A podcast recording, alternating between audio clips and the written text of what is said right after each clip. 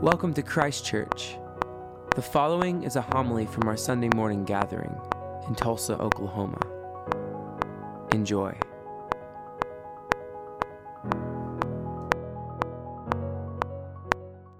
Amen. Please be seated.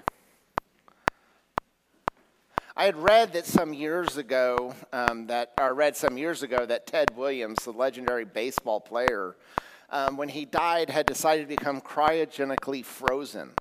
An expectation that one day science would come would develop to the point in which he could just come back to life. And I Googled this, and in fact, you can, in fact, freeze yourself in hopes that one day you might be able to come back to life.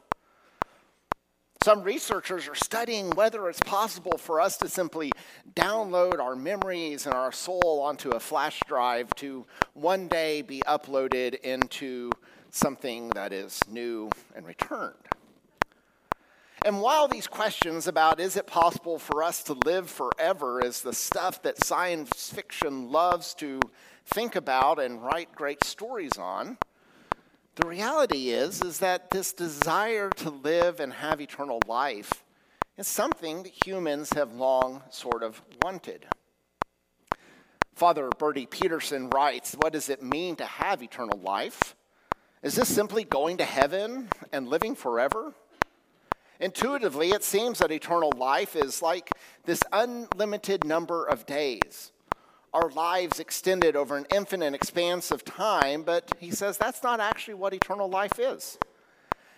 The difference between mortal life and eternal life, he says, is not a difference of quantity, not just a question of living 80 years versus a trillion years, but a categorical difference. Eternal life is something totally and, etern- and utterly different from mortal life.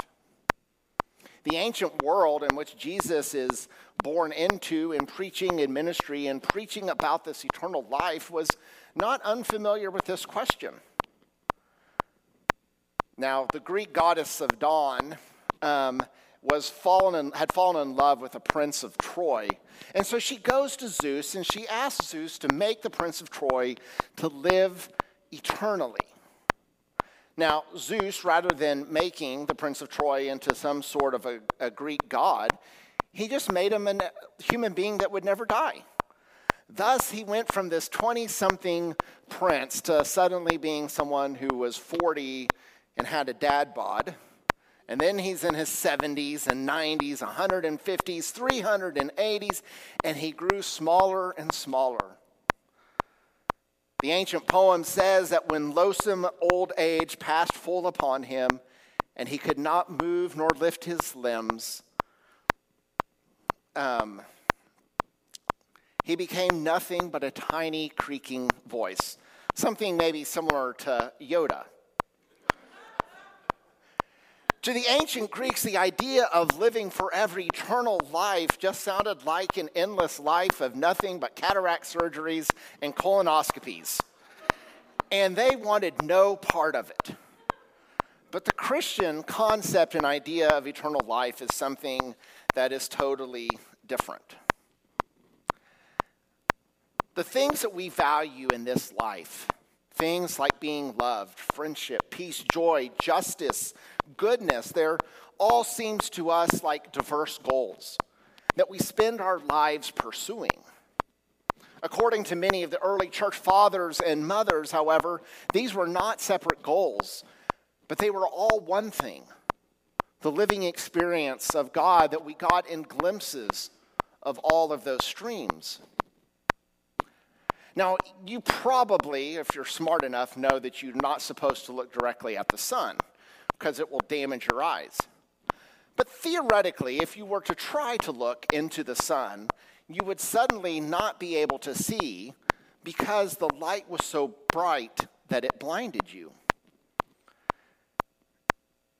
Now, if you now if we think about it differently like if you go and you look through a prism i remember a few years ago when we had that eclipse. Um, jeff plummer and i were sitting at lunch when the eclipse was happening and he had got like this prism of glass that we could look through and we could watch the um, that we could watch it happening that suddenly you can look at something really bright. And the things in this world that we are seeking for, we can suddenly see much more clearly. We can experience God's actions through this prism of life, in which we experience those things like goodness and beauty and justice. These are certainly not gods, nor are they essence of God, but instead they are glimpses or shadows or reflections of God's light. In this life, we may see God in this distant way, and we have signs of his presence, and those are our deepest desires. If you could have infinite joy, how much would you sell it for? Unless you were sacrificing your own joy for the sake of another, who would ever give up this perfection for the sake of money? The same is true knowing that the depth of how much you are loved, of seeing the infinite beauty of every person, of every, every object, or having perfect justice or perfect peace. Why would anybody ever give those things up? We chase after the perfect beauty in something that we can buy. We seek perfect peace in the ultimate vacation, the idyllic home, but we end up with misconnections and realize that home ownership is more often broken HVAC systems than it is peace. We never really get to perfection. Eternal life is not a limitless number of days, but instead it is a in your face experience of God. It is knowing God without uh, mediation and without limitation. In today's gospel, Jesus says that eternal life is neither a thing to be pursued, nor is it to be acquired, nor is it a place that we go when we die. Instead, eternal life is Jesus. He says, Those who eat my flesh and drink my blood have eternal life, and I will rise, raise them up on the last day. My flesh is food, and my blood is food to drink. Those who eat my flesh and drink my blood, I will abide in them, and they in me. We are given mortal life through mortal food and drink. We are kept alive day by day by pizza and Pepsi, by eggs and milk, and by bread and wine. You can increase or you can decrease your consumption, but you give up food and drink for all of Lent, you might not make it to Easter. Lettuce is in the process of dying, salami is long dead. Those mortal foods bring dying life into our body. When we eat the flesh of Christ and we drink the blood of Christ, we are not consuming death to live another day, but rather we are fed the bread of life itself. We are being changed by the body of Christ, transformed into the body of Christ, to become the body of Christ through his flesh and his blood. When Christ came to us in his birth, the Word of God, the Son of God, Jesus, was with us and near us. The children of playgrounds in Nazareth knew him and received him as the body of Christ through loving him. Men and women. Move my, lost my page.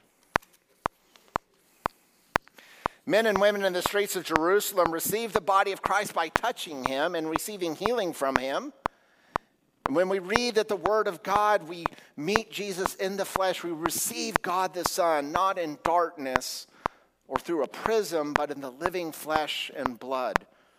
Those of us who become part of his body through baptism receive his flesh in the form of bread and his blood in the form of the chalice.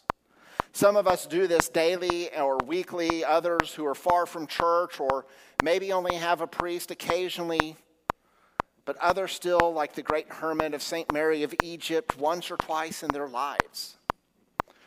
Whenever it is that we meet God in His Son, meeting God in the flesh and blood, which we are given as gifts of eternal life, not just after death, but eternal life here and now. We are allowed a glimpse into God's reality, into this ravishing beauty, into astonishing order of the peace and grace and mercy and the depth of God's love for us. We are made aware of the true reality that our Heavenly Father has for us. The Lord Jesus invites you into this reality to receive Him in the flesh, to know Him in the words of Holy Scripture, to know Him in your prayers and the partaking of the body and blood in the sacrament of Holy Communion. Eternal life, unmediated life, the fullness of God is yours for the asking here and now. Will you trust Jesus enough to let him feed you? Amen.